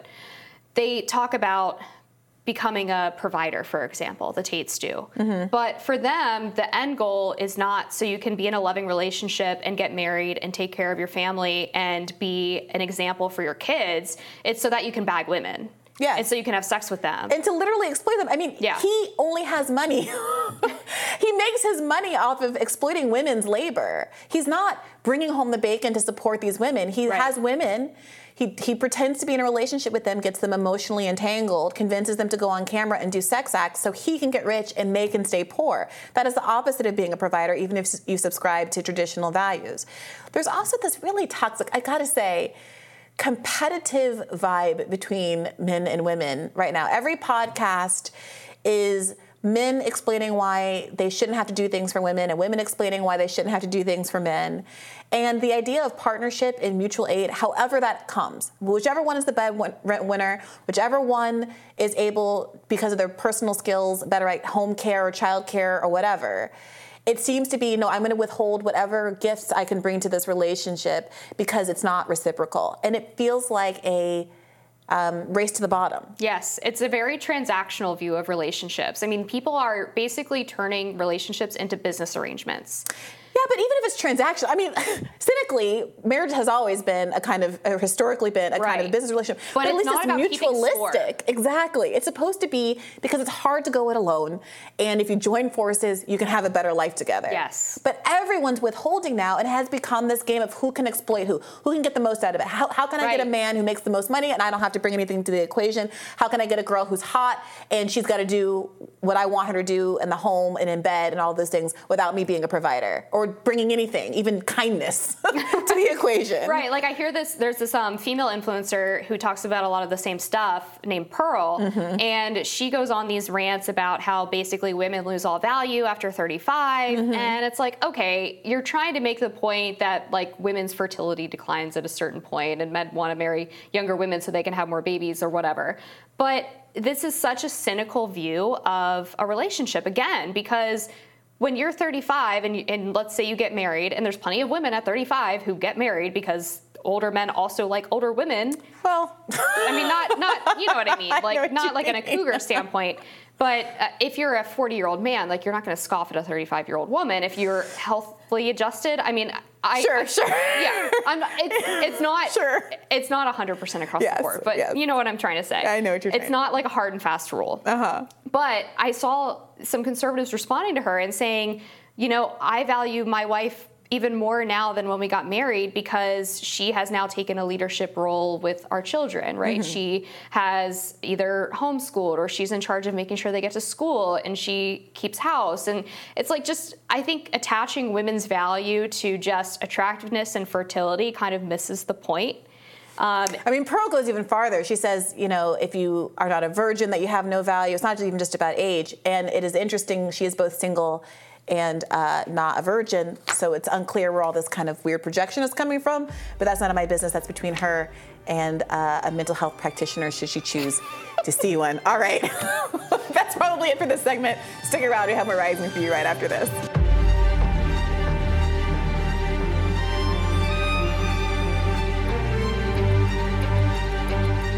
Canada's top officials have expressed apologies and embarrassment for the now infamous standing Nazi ovation in Canada's House of Parliament, Canada's highest ranking general, Wayne Eyre, has been silent on the matter. According to the Ottawa Citizen, the general has declined to apologize for his standing ovation for Yaroslav Hunka, the 98 year old member of the 14th Waffen-Grenadier Division of the SS. Gray Zone writes.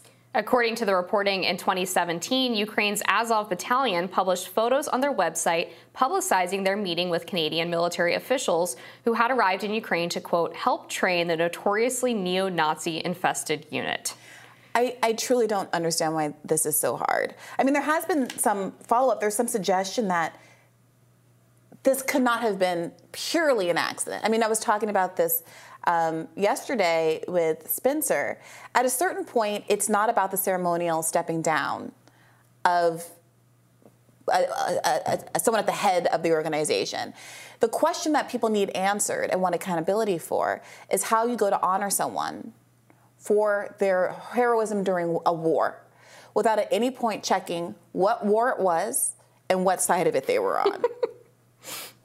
it's what you would think is basic legwork, basic research. And it, it's sort of a continuous reminder for me of two things. One is that most people in leadership positions in the Western world are complete idiots and very, very lazy.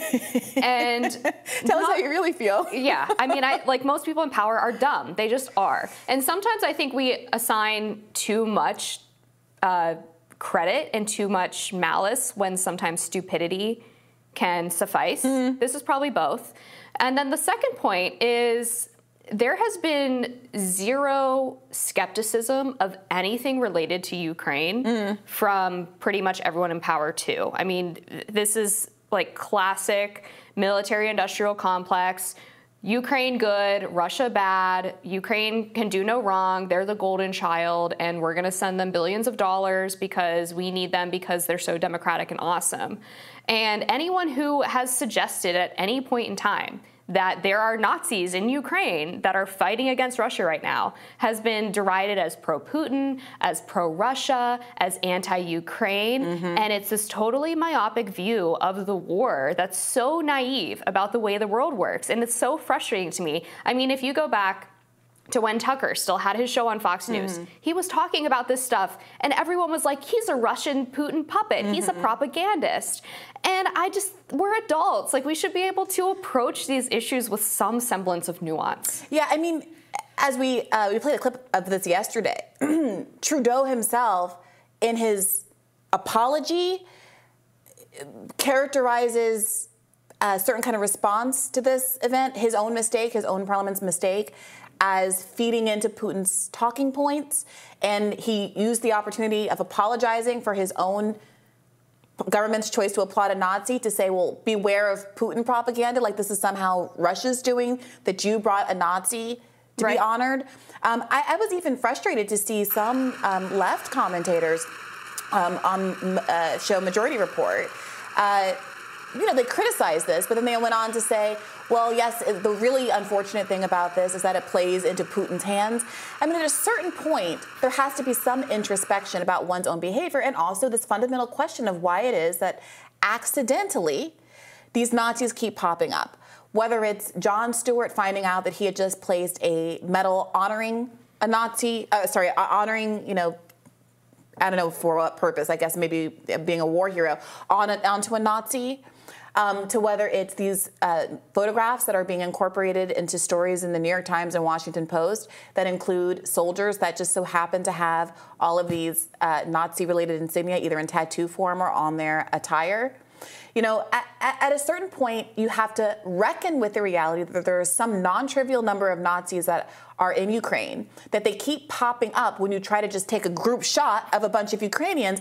And then you have to contend with the reality that some of our funding and some of our weapons are going into the hands of people who back in 2018 the government was wary enough that they slipped into an appropriations bill a specific provision that says none of these funds should go to Nazis should be simple. Where is that caution right. now? There's none. I mean, there's literally none. Uh, the Pentagon admitted a couple of months ago that there was apparently an accounting error to the tune of $10 billion right.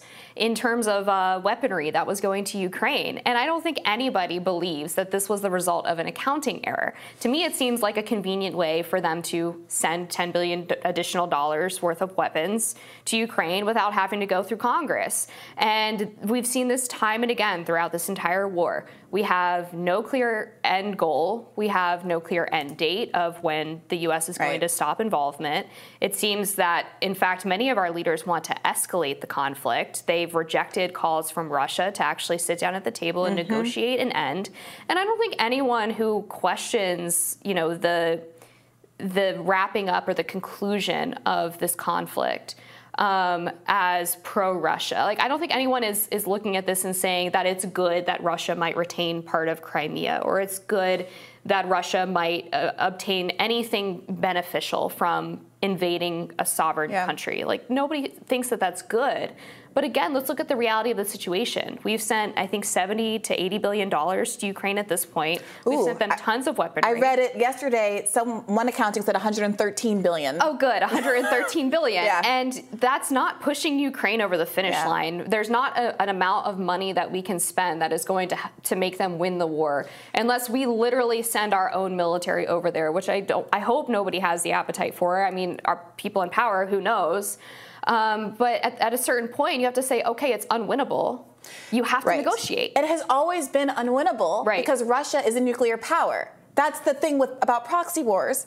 If you are really saying that we have two nuclear powers facing off, this is what the whole Cold War was about, and it, we and we we felt so strongly about endeavoring to prevent.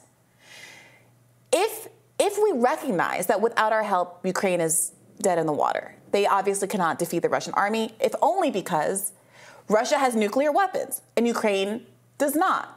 Then you're in a position where you're basically saying you're willing to risk nuclear brinkmanship over this piece of territory. Now, it does not diminish the lives or interests of Ukrainians. It does not diminish the value of that territory. It does not diminish the illegality of Putin's invasion.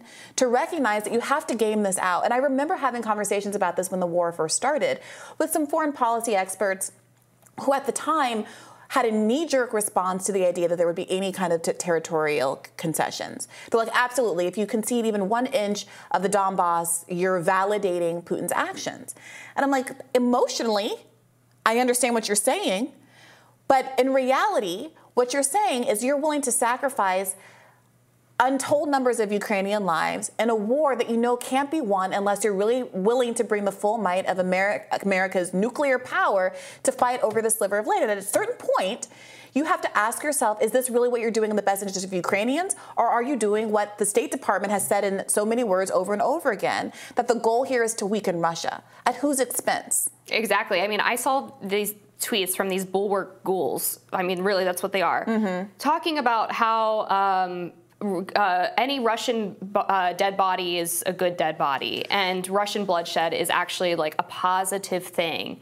I mean, what kind of sick person actually believes that? I mean, the Russians who are fighting in this war are not like Putin cronies who are, uh, you know, the evil, evilest people in across the globe. I mean, the concept of that is ridiculous. We, we should be trying to prevent bloodshed on both sides of the conflict. Yeah. Those people don't deserve to die. Yeah, either. they have a draft, right? You know, and, and then you have uh, the the common argument from members of the establishment, right and left, Republicans and Democrats, that we have to prevent any territorial takeover of Ukraine because it's protecting democracy or saving democracy. Ukraine is one of the most notoriously corrupt countries in the world. First of all, correct. And second of all, did we not learn any lessons from the Iraq War? I mean, really, we just pulled out of Afghanistan after 20 years with not a single gain to be made. In fact, the Taliban took over almost immediately because the Afghani government was completely unprepared to fight for themselves. And we're going to turn around and say that we need to spend hundreds of billions of dollars and untold lives in order to protect democracy in Ukraine. Yeah. And, it, and, it's not working. I think uh, Bryce Greene, who we had on the show yesterday, just pulled a screen grab of a map from the New York Times that they published this morning showing the territorial lines of the battle so far, the battle line so far. And he, he wrote, at best, you can say that Ukraine has broken even for the entire year. That's what $113 billion has done. What a uh, good investment. Yeah, not to mention the, the obvious cost in human life. All right, stick around. We'll have a rising for you right after this.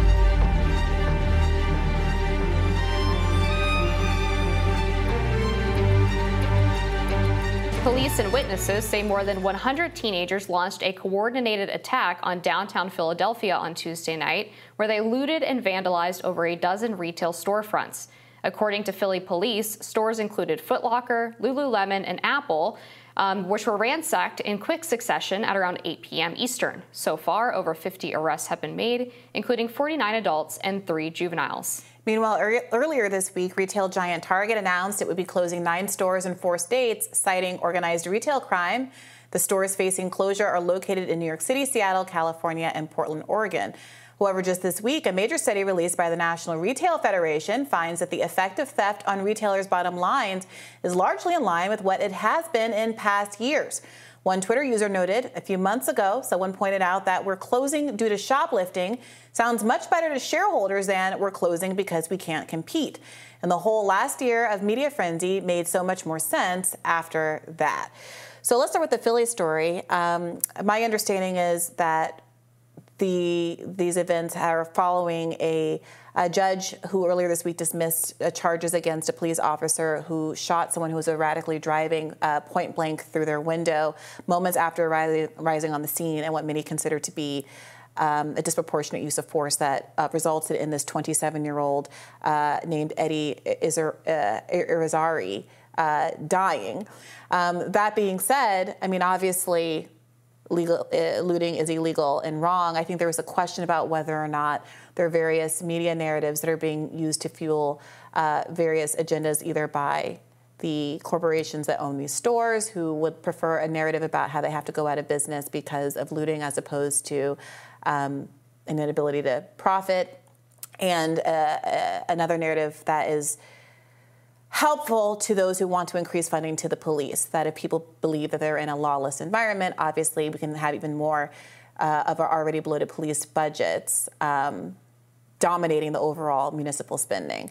What do you make of all of this? Well, I think there's a interesting difference between perhaps what is being described um, in the tweet that you read off uh, in terms of shrink from theft being very similar to past years. I think the fundamental difference with the type of violence that we're seeing in 2023 is that it's coordinated and organized. We're seeing more smash and grabs than shoplifting. And that's not just a profitability problem, but it's a problem for the safety of the people who are actually working in these stores. And it's a, it's a problem with the safety of the people who are shopping and the people who are nearby in these areas. Same thing with this looting question. This is an action that fundamentally has violent undertones to it, if not direct violence.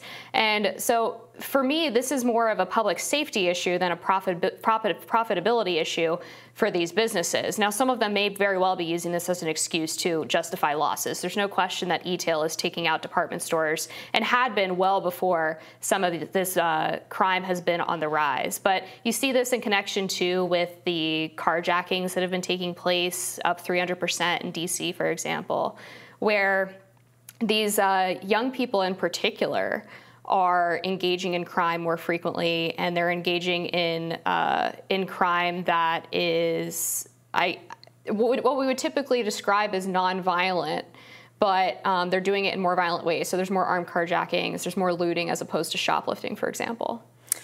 Well, to your point about the safety of people who work in the store, I, I, take that very seriously. But in the story that we're talking about right now, all of these um, shops were burglarized uh, per reporting. Uh, I'm reading from NBC now between 12:10 a.m. and 2:03 a.m. So these were after store hours, and while that may be an issue in other circumstances, certainly the safety of employees was an issue when we were talking about all of the Target, uh, Target protests over their choice to sell LGBTQ related gear. And you had a number of people entering those stores and harassing and then sometimes getting in physical confrontations with workers uh, at the Target. That doesn't seem to be the instance here. And that's not to minimize the seriousness of obviously stealing, but this doesn't seem to be an interpersonal um, safety issue or one in which the employees are being targeted in any way. I, I, I do look. I have no interest in saying it's okay to steal. It obviously isn't. But I do think there's a question to be asked about why there's an emphasis on certain kind of stories and not others. For example, the most common type of threat in America, and Google it, this is undisputed. The most common type of threat in terms of numbers of dollars stolen is wage theft. Wage theft. And some of the companies that engage most in wage theft, like Walmart, are the ones that are constantly going to the press about stories about how they can't keep their stores open and how they're losing profits and how we live in a lawless hellscape because of all of the theft from their stores. Well, the employees of Walmart are some of the biggest um, welfare recipients in the United States of America. Our government is subsidizing the salaries of people who work at stores owned by the richest people in the country who won't pay their people a living wage. And instead of having a narrative about why one of the country's biggest employers can't treat its employees right and are literally stealing wages from their employees in all of these instances, we're having a media frenzy about a group of 50, however many kids it was, 52 who were arrested on Tuesday night, 100 kids, or young people, whomever they were, who did a bad thing, but at a scale that is dwarfed by what these major corporations are doing in tandem with law enforcement, who again precipitated, it seems, some of this out, some of this um, uh, activity uh, earlier this week, because there was a police shooting of uh, of a driver through the window of his car in a claim of self defense, and then a criminal justice system that decided not to press charges against the police officer. Does that, does that feel at all dissonant to you? That just the focus, the focus of what this, this unholy union that it seems to be that seems to be forming between the police state, which is invented with the sole purpose, the primary purpose of protecting property, and these property owners, these corporations, who are basically using the tax funded police state to make sure that what is protected is property at all costs and absolutely no public attention or moral attention paid to all of the theft that is happening from the very communities who are participating in some of this lawless behavior. I think we have to consider, though, that it's not just about protecting corporate profits. The other issue that comes along with these types of very public and large displays of lawlessness is the potential for cities to fall into a doom loop. And this is what we've been seeing in San Francisco. When you have a smash and grab incident like this or a looting incident, your point's well taken that it happened after hours. There are plenty of cases in the past couple of years where they were doing it in broad daylight, particularly over in Old Town Alexandria, pretty close to where we are now in downtown DC. But when people see that, people don't want to return to the office, they don't want to shop downtown, and these cities quickly become ghost towns. Um, and that's a problem not just for corporations, it's a problem for small businesses, it's a problem for restaurants that are independently owned, it's a problem for people who live in those areas and who no longer feel safe just even stepping outside of their own home to walk their dogs because there's people throwing bricks at babies in strollers. I mean, all kinds of horrific incidents. So, I mean, your point is well taken. Wage theft is an issue. Certainly, it pretty much always has it's the been. number one theft issue it in always the country. has been. And but the reason this it. story is getting attention now is because it's a broader trend of a rise in violent crime throughout our nation's cities and a reduction of people actually living in those cities due to a, a multitude of reasons, whether it's the lack of people wanting to go back to the office and work in person or the uh, utter closure of upwards of 70% of businesses due to the lingering effects of the pandemic So and crime. I do want to address your doom doom spiral point. I, I will say first, I just want to put a number on it. Workers in the U.S. have an estimated $50 billion stolen from them every year. So that's a trend if I ever saw one. And I don't mean to be shoehorning that into this segment, but you know, we don't do. I mean, media at large tends not to do just random segments on wage theft because it is so pervasive. It's like the air that we breathe. It doesn't seem notable. It doesn't seem, it's uninterrupted, so it doesn't seem like time pegged and newsworthy. But I, I do take your point. There is a, a doom spiral in some of these cities like San Francisco. But I would ask you the question of whether or not small businesses, the people that used to make that city one of the most colorful, um, hippie a hippie haven where so many of our uh, artists that we're so proud of. I was just in Cleveland at the Rock and Roll Hall of Fame, and they have a whole Haight Ashbury like section about you know all of the culture that used to come out of San Francisco. Isn't there a relationship between the fact that housing prices have been driven up by the extreme concentration of wealth that has been brought by the tech industry, which has forced out locals. It's forced out small businesses who can't afford retail spaces.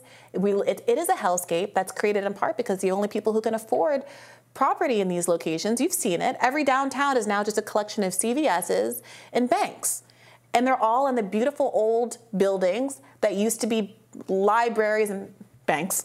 it's always been banks. But you know that the Carnegies and all of these billionaires of old used to build in the public interest in many instances, and who now the only people who can afford the rent are these huge conglomerates who are I'm sorry, investing in a lot of these public narratives about theft and the fact that police need to be more funded because it's all one giant cycle. You know, a, a, a fire a fire engine drove by me as I was walking home yesterday and I smiled and, you know, like nodded to the guys in the truck. And I, I was thinking about how everyone loves firemen and how it's very mixed feelings on police. Mm. And uh, why that is. It's not that people just woke up one day and said, I hate service providers or I hate when the government puts money behind something. Like, no, we have a sense of who is acting in our interest and our, as members of the public, but who seems to always be protecting folks that aren't us. And I would just I would just put out there that people should consider the relationship between the police state, the stories that we're getting about burglary, the and the and the role that it serves for corporations who are able to attribute any number of failures, despite, as I read earlier, their profits being stable. But being able to sell any kind of failures, store closures, et cetera, on something other than their own financial malfeasance or bad luck in the markets. I want to go back to your um, first point, which was about the driving out of small businesses and locals from cities. And your point is well taken. Um, one of my biggest criticisms during the pandemic with the lockdowns was you had these major corporations pushing them, and nobody was talking about the fact, I mean, a few people were, but not many, were talking about the fact that it's really convenient for them to push lockdowns because those overwhelmingly hurt small businesses that couldn't easily make the transition to e-tail and really required foot traffic in order to survive. Places like Amazon and, and, um, and uh, Macy's and, and Bloomingdale's and, and all of these department stores were already killing it in the e-tail game. And yeah. so they absolutely do support policies that hurt their small competition and their local competition. Yeah. And I want to revive Main Street. I want to revive local yeah. communities and the civic ties that bring people who own small businesses together with locals and housing policy is going to be a part of that conversation, yeah. obviously. Yeah. And um, to your um, point, that like a, a, huge percentage, I couldn't find the number when I Googled just now, but of the PPP loans went to the top most wealthiest and biggest businesses who could afford to pay their employees even with the shutdown right and then also who, who, didn't use the funds the way they were supposed to right. use them I, I mean I have family members who are small business owners who tried to get ppp loans and they were gone if you didn't have the connections to take advantage of those loans, you didn't get them. So yeah, it, it became a gift to the people who didn't need it. I, I, completely agree. I completely agree. So I mean, hopefully there's some gains to trade here. There's some there's some possibility for uh, agreement on this particular issue. The Hill has reached out to the Philadelphia Police Department for comment, and we'll be sure to cover any updates here. But until then, that does it for us on Rising today. Amber, it really was a pleasure sitting next to you. Today. I enjoyed it. Thank you. All right, come back tomorrow, and you can see Jessica Burbank on Rising Friday. Be sure to like, share, and subscribe so you never miss any content. And for those of you who like to listen while on the go, we are now available anywhere you listen to podcasts. I'll see you tomorrow. Bye bye.